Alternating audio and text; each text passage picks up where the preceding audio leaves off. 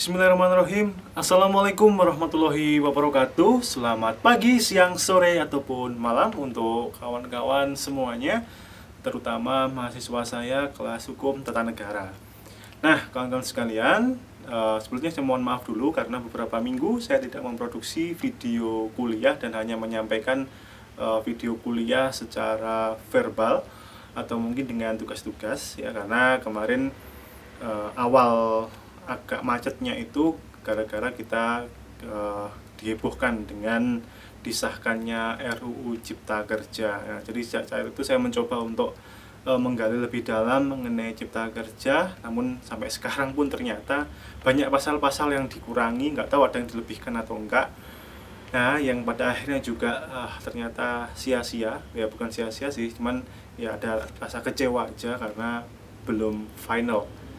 Nah juga Eh, di konstitusi diatur sebenarnya uh, sudah disetujui oleh DPR namun kan ini masa-masa ini hanya tinggal menunggu presiden tanda tangan saja sebetulnya. Namun kalau tanda tangani pun dalam uh, waktu yang telah ditentukan yang 30 hari undang-undang itu juga tetap aja tetap akan berlaku gitu kan. Tapi ternyata sampai saat ini masih ada hal-hal apa pasal-pasal yang dikurangi. Nah, itu gimana nanti?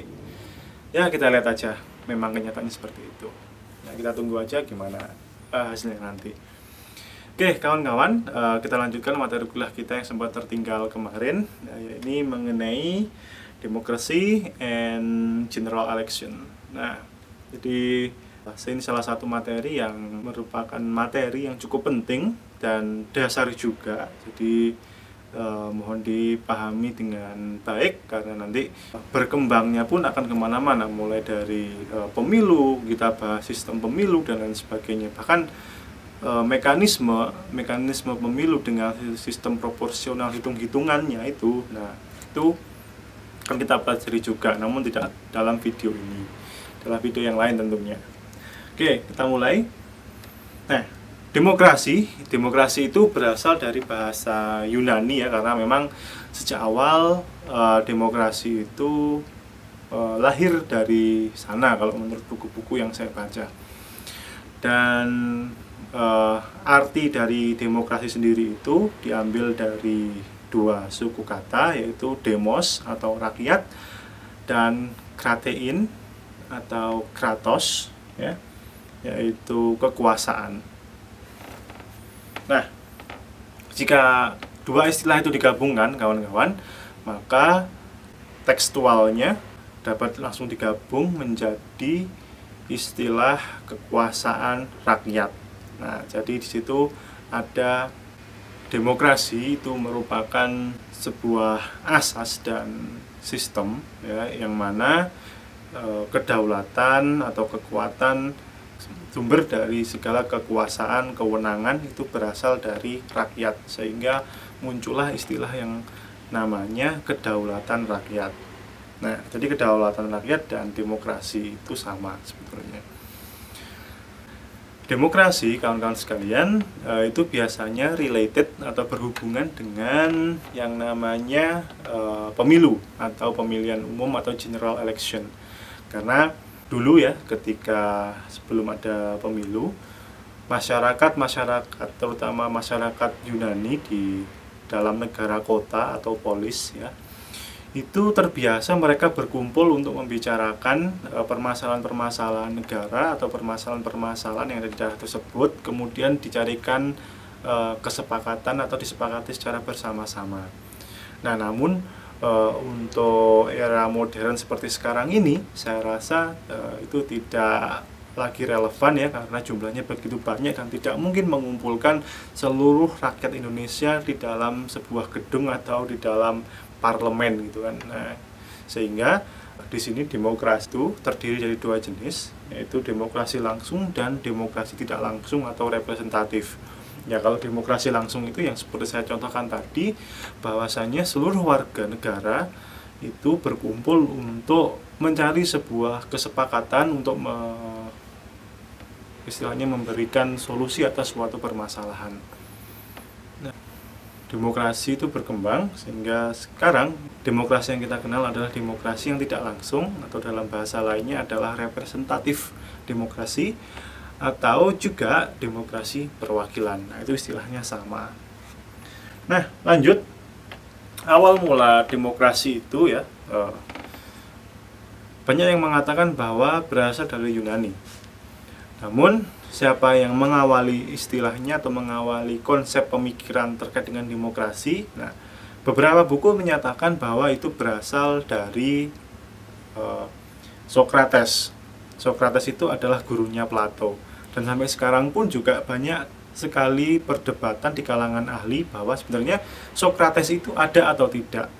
Karena yang menuturkan terkait dengan keberadaan Socrates ini hanyalah Plato. Nah, Plato ini disebut-sebut sebagai muridnya Socrates.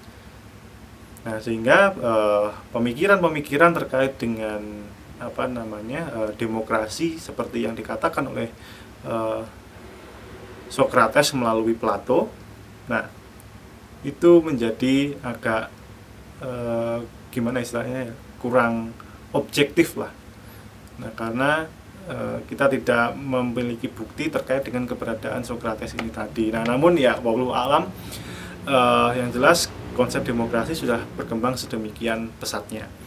Nah, kemudian yang kedua itu ada yang namanya Solon. Solon itu adalah seorang penyair yang juga anggota parlemen. Nah, ini selisih jaraknya kalau tidak salah 300 tahun ya. Jadi kalau salah Solon itu 600 tahun sebelum Masehi dan Socrates Plato ini adalah 300 eh, tahun kemudian sebelum Masehi. Ini terpaut 300 tahun. Nah, itu adalah eh, sedikit ya sejarah awal mula demokrasi siapa yang mencetuskan yaitu di antara dua grup ini Socrates dengan Plato atau Solon ini tadi. Nah, Demokrasi pertama kali tercetus dari demokrasi klasik sampai dengan demokrasi modern berkembang dengan banyak varian.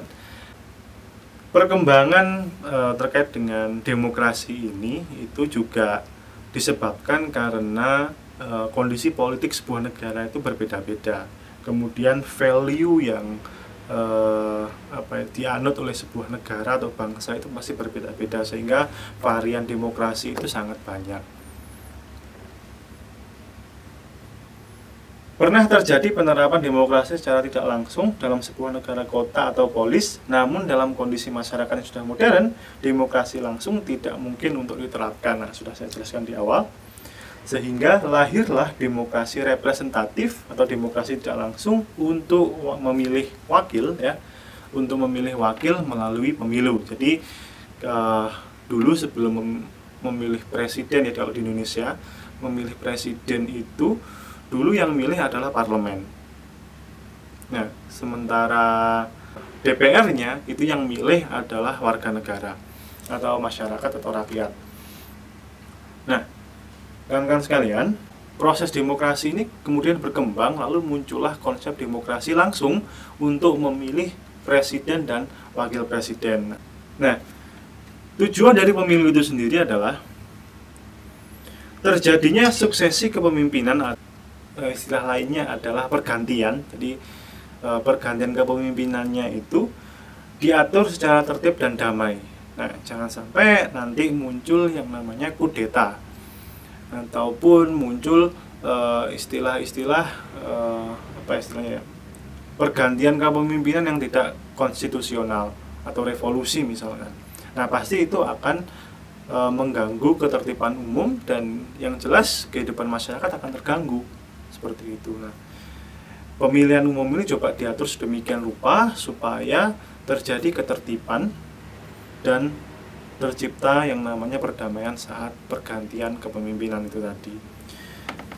Yang kedua, tujuannya adalah pergantian pejabat yang akan mewakili kepentingan rakyat pada lembaga perwakilan. Oke.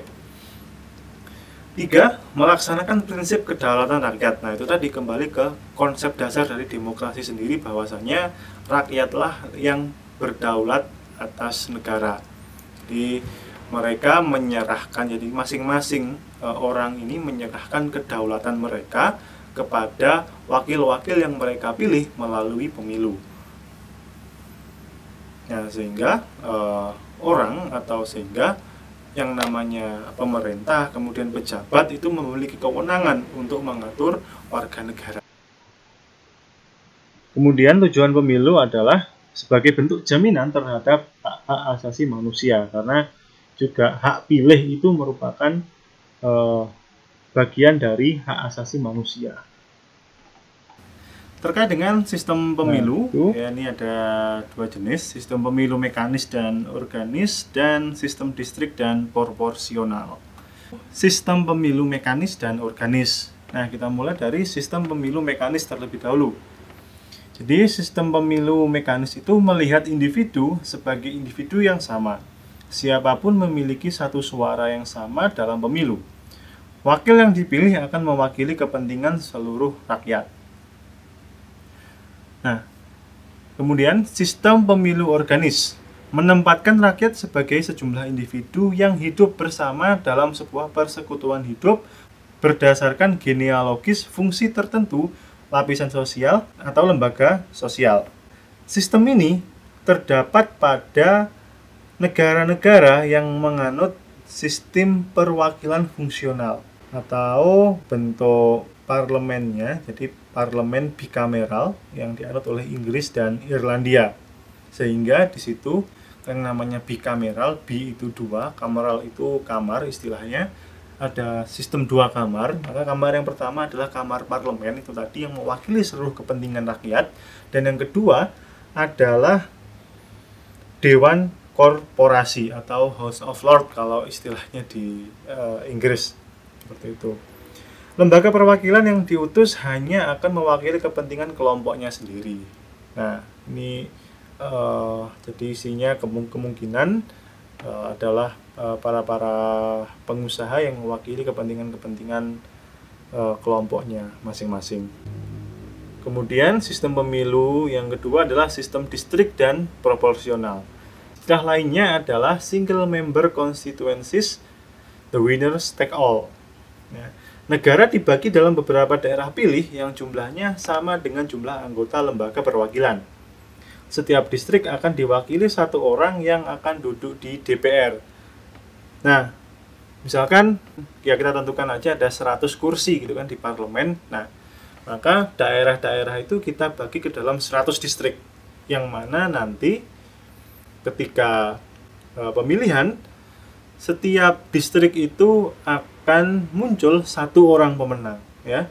Meskipun selisihnya hanya satu atau dua suara maka yang menang yang yang paling unggul itulah yang akan menduduki kursi di parlemen. Nah, jadi ketika ditentukan 100 maka daerahnya dibagi 100 dan kemudian masing-masing daerah akan menelurkan atau menghasilkan satu orang pemenang. Nah, itu yang sistem distrik. Kemudian sistem proporsional. Jadi, persentase kursi di lembaga perwakilan rakyat dibagikan pada tiap-tiap partai politik sesuai dengan jumlah persentase jumlah suara yang diperoleh tiap parpol.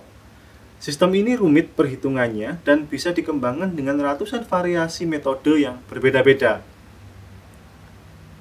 Nah, metode utama, metode apa ya, istilahnya metode yang paling banyak digunakan itu adalah single transferable vote dengan hair system dan metode list system. Nah, itu ya metode cuma kalau dijelaskan itu agak agak rumit gitu ya. Coba coba nantilah saya coba bikinkan materi-materinya supaya uh, lebih gamblang gitu kan. Tapi yang jelas ketika apa namanya uh, seorang uh, calon ya calon anggota legislatif itu setelah memiliki suara yang ditentukan dalam uh, aturan maka uh, ketika sudah genap angka misalkan uh, minimal untuk menduduki kursi itu adalah sejumlah 100 pemilih misalkan. Nah kelebihannya itu nanti bisa diberikan kepada uh, calon anggota legislatif ya di partainya nah, nanti kelebihannya akan diberikan ke situ nah namun uh, cara itu tadi ya mungkin bisa saja berbeda-beda tergantung bagaimana negara itu mengaturnya karena saya katakan tadi bahwa sistem proporsional ini berdasarkan hitung-hitungan, berdasarkan uh, istilahnya itu rumus-rumus yang telah disepakati bersama-sama. Penyelenggara pemilu. Nah, kawan-kawan sekalian, jadi penyelenggara pemilu itu diatur di dalam Undang-Undang Nomor 15 Tahun 2011 tentang penyelenggara pemilu. Nah, penyelenggara pemilu itu uh, disebutkan uh, dua kali. Yang pertama secara eksplisit itu di pasal 1 angka 5 yaitu Komisi Pemilihan Umum atau KPU ya. Yang mana KPU ini uh, amanahnya itu sudah tercantum dalam konstitusi. Nah, Kemudian yang kedua, penyelenggara pemilu itu adalah Bawaslu, Badan Pengawas Pemilihan Umum. Kemudian, nah, penyelenggara pemilu yang ketiga ini disebutkan di pasal yang berbeda, yaitu di pasal 1 angka 22, yaitu DKPP, Dewan Kehormatan Penyelenggara Pemilu. Nah, ini yang uh, akan mengawasi jalannya uh, pemilu. Loh Pak, bedanya Bawaslu dengan DKPP itu apa? Nah, tentunya uh, kedua lembaga negara ini memiliki istilahnya kewenangan yang berbeda meskipun sama-sama tugasnya adalah mengawasi jalannya pemilu gitu kan nah namun kalau Bawaslu ini dia akan mengawasi seluruh proses yang ada di dalam uh, pemilu. Kemudian kalau DKPP itu lebih kepada kode etik penyelenggara pemilu, yaitu dua ini tadi KPU dan Bawaslu. Itu diawasi oleh DKPP. Nah, untuk lebih lanjutnya coba akan saya buatkan ya video itu sendiri ya. Janji saya banyak sekali untuk membuatkan video teman-teman.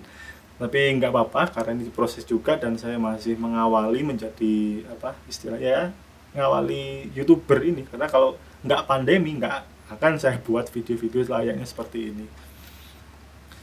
Nah oke. Okay. oh iya masih ada lagi. Nah sengketa pemilu. Nah sengketa pemilu itu ada banyak macamnya. Yang pertama ada pelanggaran kode etik tindak pidana pemilu pelanggaran administrasi pemilu sengketa tata usaha negara kemudian sengketa dalam proses yaitu ada sengketa antar peserta pemilu dan sengketa antara peserta pemilu dengan penyelenggara. Nah, yang terakhir sengketa hasil. Nah, kalau sengketa hasil ini ya langsung saja saya sebutkan. Jadi kewenangannya itu ada di Mahkamah Konstitusi. Nah, seperti itu dulu kawan-kawan sekalian eh, terkait dengan materi demokrasi dan general election ya. Ini saya bahas secara umum aja biar videonya juga nggak terlalu panjang dan semoga bisa dipahami dengan baik ya meskipun agak uh, rumit dalam menjelaskannya, tapi semoga ya, video ini membawa manfaat untuk teman-teman sekalian. Terima kasih banyak, mohon maaf bila ada salah kata. Wassalamualaikum warahmatullahi wabarakatuh.